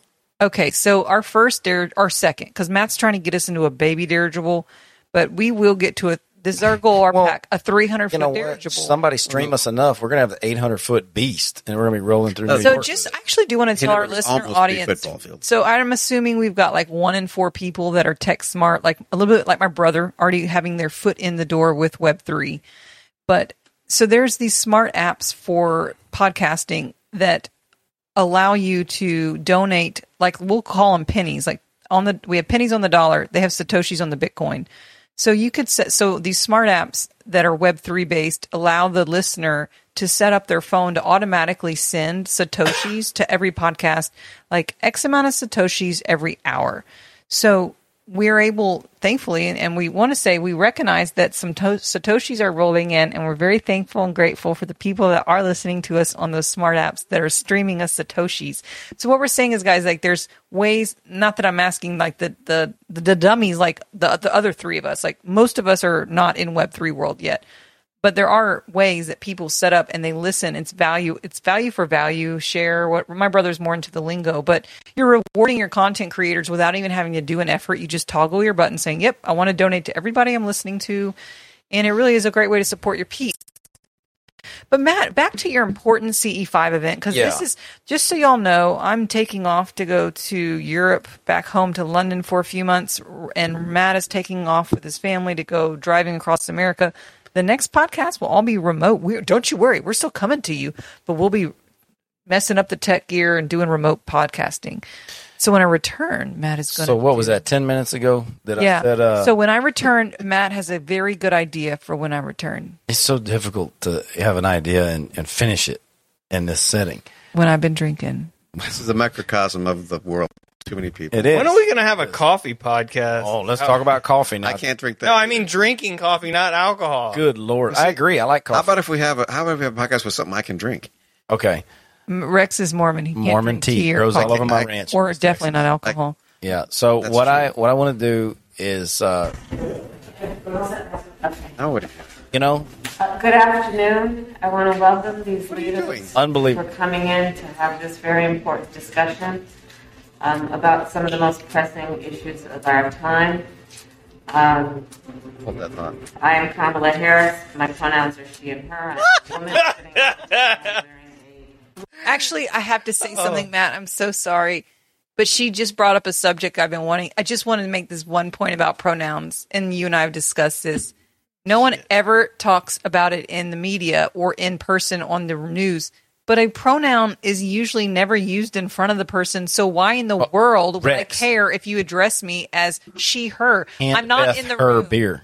Oh, so that's when you would do it? Yeah, I would say hand zem zimbia or whatever the shit. Oh well, most of the time, the point is, is like these are my pronouns. I don't need to know your pronouns because when I talk about you as X or Y or whatever, you're not there anyway, so it doesn't usually matter. I'm not, okay. But no, if shoot, it, I but, but, too but, much but, drink. but if he does Look, say if he does way- say, "Hey Rex, can you can you get for another beer?" She's like, "I'm not a her. Don't call me her." I came in that way. So sounds Strong. like honestly, I could care less. You're but I always- anti-noun.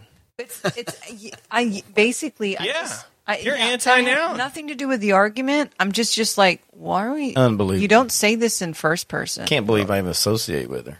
Okay, back to C. I told you it's the Industrial Revolution. We now have gender pronoun issues because of the Industrial Revolution. People have so much time on their hands now. Yeah, I, I don't. I can't imagine being offended if somebody said, "Hey, hand her his rifle, her rifle, You know or what? If, whatever." I don't. If someone can, ah, jeez, care. never You know, mind. we never mind. b- back in the day, we used to have formal introductions on this podcast, I know, I- and nobody dropped their pronouns. Oh Were you guys anti-noun? Okay. Yeah. You know what? I am. You just said your name and Today- then just yeah, today I just said I'm looking at Rex, but I thought I should at least say who's at the table with me, and I could do pronouns. I, Matt and Rex and Russell all go by he, he, he, and him. I like, don't- like stud, Well, stud muffin. Who gives a shit? and That's my stud. pro, that's my pronoun. you're going to introduce us with our pronouns now. I will on episode eight. Him, her, him, him, he, him, he, him, Matt, he, him, Rex, he, him, Russell. So, wouldn't that be funny if I, I don't instead care. of saying it's all just three dumb. of them It's or a, he and it's him? solid waste of time. It's so It is. tacky, and It's- you've got Kamala Harris doing it on a global stage. Uh, Like, and she her Instagram. Well, I mean, I'm glad you're pointing this out, Russell, because like you see it as baby steps. So I've watched it on social media, like meaning our vice president has had it on her Instagram, and then now you get to see it in real life. And it, that we're was the just first wasting- time she's done it in real I- life. Honestly, when it's stuff like that, I do see like, wow, we will go to war and get defeated. Like when if this is really what we're teaching our offspring to focus on. Did you just drop a bomb and without my pronoun? I don't know. I just feel like is this really her, what's him, important? Because I, I, I don't know. I'd rather learn about how to make seawater out into real water to drink or whatever. Just what way is north? Okay, Matt, take us to your desert for our CE5 event. That was 30 minutes ago. Beth. I'm done trying to talk on this podcast. Oh no, no, that, No, it's uh well, y'all got here. Y'all got distracted with that stupid blimp. The the word I can't remember. dirigible. Forget. We're stop conflating ideas. We're talking about the CE5 again. Forget about your blimp. Say Okay. rigid airship. Say rigid airship. We're we're gonna stop talking about rigid airships. No, because that's what. It's, all right. okay. Matt. So while we were together before Rex showed up, we were talking about uh, doing this podcast on the road. And there's nothing I like more than a good road trip. And sometimes I'd like to talk about some cool places I've been for people to go. If you're out there and you like to travel, uh, I've got some some good pointers. But one of the places I like going is out west, and I've got a ranch in West Texas. And so I thought we would get together and do a podcast from my property, but not just my property. Uh, it's all off grid, so everything we're doing out there would be run from the sun, uh, which is kind of cool. But I want to also pack up a generator and get way out in the desert, which has this really alien landscape. It really sets the. I'm into art and juxtaposition of odd things, and I think it would be really cool to set a table and chairs, mics, and cameras up in this flat, barren desert with mountains in the distance, and that golden hour of the evening, and conduct a podcast from there that'll be as visually enticing as it hopefully is audibly. Hopefully, we we have a coherent conversation there. And uh, then that night when the sun goes down, Russell brought up the point we would do the uh, CE5 event, which uh, I I just made the comment I wanted to catch. You know, while we're all being quiet waiting for aliens, somebody fart. I thought that'd be funny. But uh, just you know, but I have a pure heart like a child, so I probably will see aliens where you guys won't. You know, because I like I like I think a My fart heart is will funny. be in the right vibration. I like Yeah. farts. I like- They make me laugh. I like the uh, schedule podcast before we do the guided meditation because guided meditation may not be such good podcast. My material. brother even is so serious about getting into the right vibration for the state to summon an alien that he has these like ear clip he put on me that measures my vibration, basically measures your fucking Coherence. blood. Yeah, my oh, I'm sorry, not my blood beating, but my coherence. Okay, well, so we I'm- take I'm- our this vibe serious. I'm up Matt. for all of this. Uh, like I said, I support all the alien stuff for twenty nine ninety five an hour, and uh, I believe in them too. If you believe in them, want me to believe in them. But uh, there's water for sale for five dollars a bottle. Um, no, I'm just kidding. I, I'd like to go out and set this up. So I did an invitation to invite everybody out, and Rex, of course, you're invited. I think it would it would be good October uh, when. Well, he wasn't here when we talked about it, and if Oh, I he would just assume that I'm like cutting him out, but Oh, no, you, you I'm just not- weren't here. You all three went to Austin. Didn't bother to tell me. I know. I know. I need a special invitation. Okay, so I'm making a feel like special in. invitation. Rex is invited. It's Thank you. recorded Thank today. Rex is invited, and the four of us, not not the four of us plus people, but the four of us would go to West Texas and do a couple podcasts. We would film some content. We can shoot some machine guns out there, have fun, blow some things up. We'll take the camera and go around the old ghost town of Terlingua and look at the drunks on the porch and check out the the Starlight Theater. And there's some neat stuff to look at. Good history, Rex. And then uh, we'll we'll conduct a couple of podcasts, maybe some from the deck of the uh, Quonset hut, which is all solar, and then maybe one out in the desert. Well, it'll take a lot of setup to do it, but I think it'll be worth it for those who visually, you know, like watching us. It, it would look good, and then uh, then film that night and just see what comes up and have a good time. So we would we do it before October 18th. Somebody said before. Well, I said I'd get back from Europe in October. Okay, so I, I would like to do it mid mid October. You know, 10th, 11th, somewhere in there, if that works for everybody. less scheduling live on air. What's temperature like out there in October? So in October, it's Heaven. great. Yeah, it, it can still be, you know, warm sometimes, but usually it's 70, 65. In the during The funny gonna be thing, cold. I thought you were Yeah. inviting the viewers to come with us, and I was like, okay, real CE5 Oh, is that event. was that where you were going? Well, No, no, no, he no, I'm not clarified the it was. I'm saying we're gonna set the just cameras four, up. It was just four of us. So for those visually who follow us visually by watching the YouTube clips, So you guys are going to yak about this. Can you at least tell the listeners what CE5 even stands for? Close encounters of the fifth kind. Um, so the first four kinds, not just so you can understand, is like, oh, I saw UFO, or oh, I saw this or that. Well, the fifth kind of encounter with an alien is when you actually purposely summon them to you in a peaceful, heartfelt meditation, and they commune with you, they heal you. Because if you've spent any time actually researching aliens, you would know that like they're probably our ancestors, like grandma and grandpa or something, in the astral heavens that have permeated into this dimension. That's my personal beliefs. Other people have many different beliefs, especially the gentleman looking at me. But anyway, so Close Encounters of the Fifth Kind is actually saying we're intentionally going to work with the aliens and hang out and talk to them. And they we're might not- they might heal Matt's bladder. He has spina bifida. He has to use a catheter to pee. Oh, you just- and he no, he always forgets. Like we'll have a me healing. out. For, it's, it's okay. It's a superpower. We need to have this. It needs to be a podcast episode anyway. But Matt will have over friends that can like heal, and so me and Rex and everybody will show up. And Russell, actually, all of us came like, "Oh yeah, you could work on us, Christelle." And then Matt's the only one that actually needs something to be healed, and he doesn't even get any uh any time in with Christelle to get healed. That's yeah, well, because I don't, I don't, I don't think about it. Uh, yeah, it's yeah, it's a problem, but you Hey, we're- said we're- it on this podcast before. I didn't just out you. yeah, I know. Okay. Uh, I was thinking Catheter user. So we're Catheter no, user. and you know what? There, Nasty there's not disabled catheter user. I know there's no catheters at restaurants. When I go in the restroom, they don't have a thing of free catheters for me. They don't make accommodations for me, and I'm just, I, I'm just, I just can't anymore. I'm just kidding. I No, don't- Matt, We Matt did- we makes a a good third point. We're we did a worried about, um, yeah, like Rat's actually a legitimate person you travel with that that is different in the bathroom, and so he's pointed out to me like, look, he would never care, but we're worrying about bathrooms for all these other people, but like, there's like thousands of people, a lot more people use catheters and have your type of disability that no one gives a crap about. Yeah, because I'm not out bitching and whining a- about it.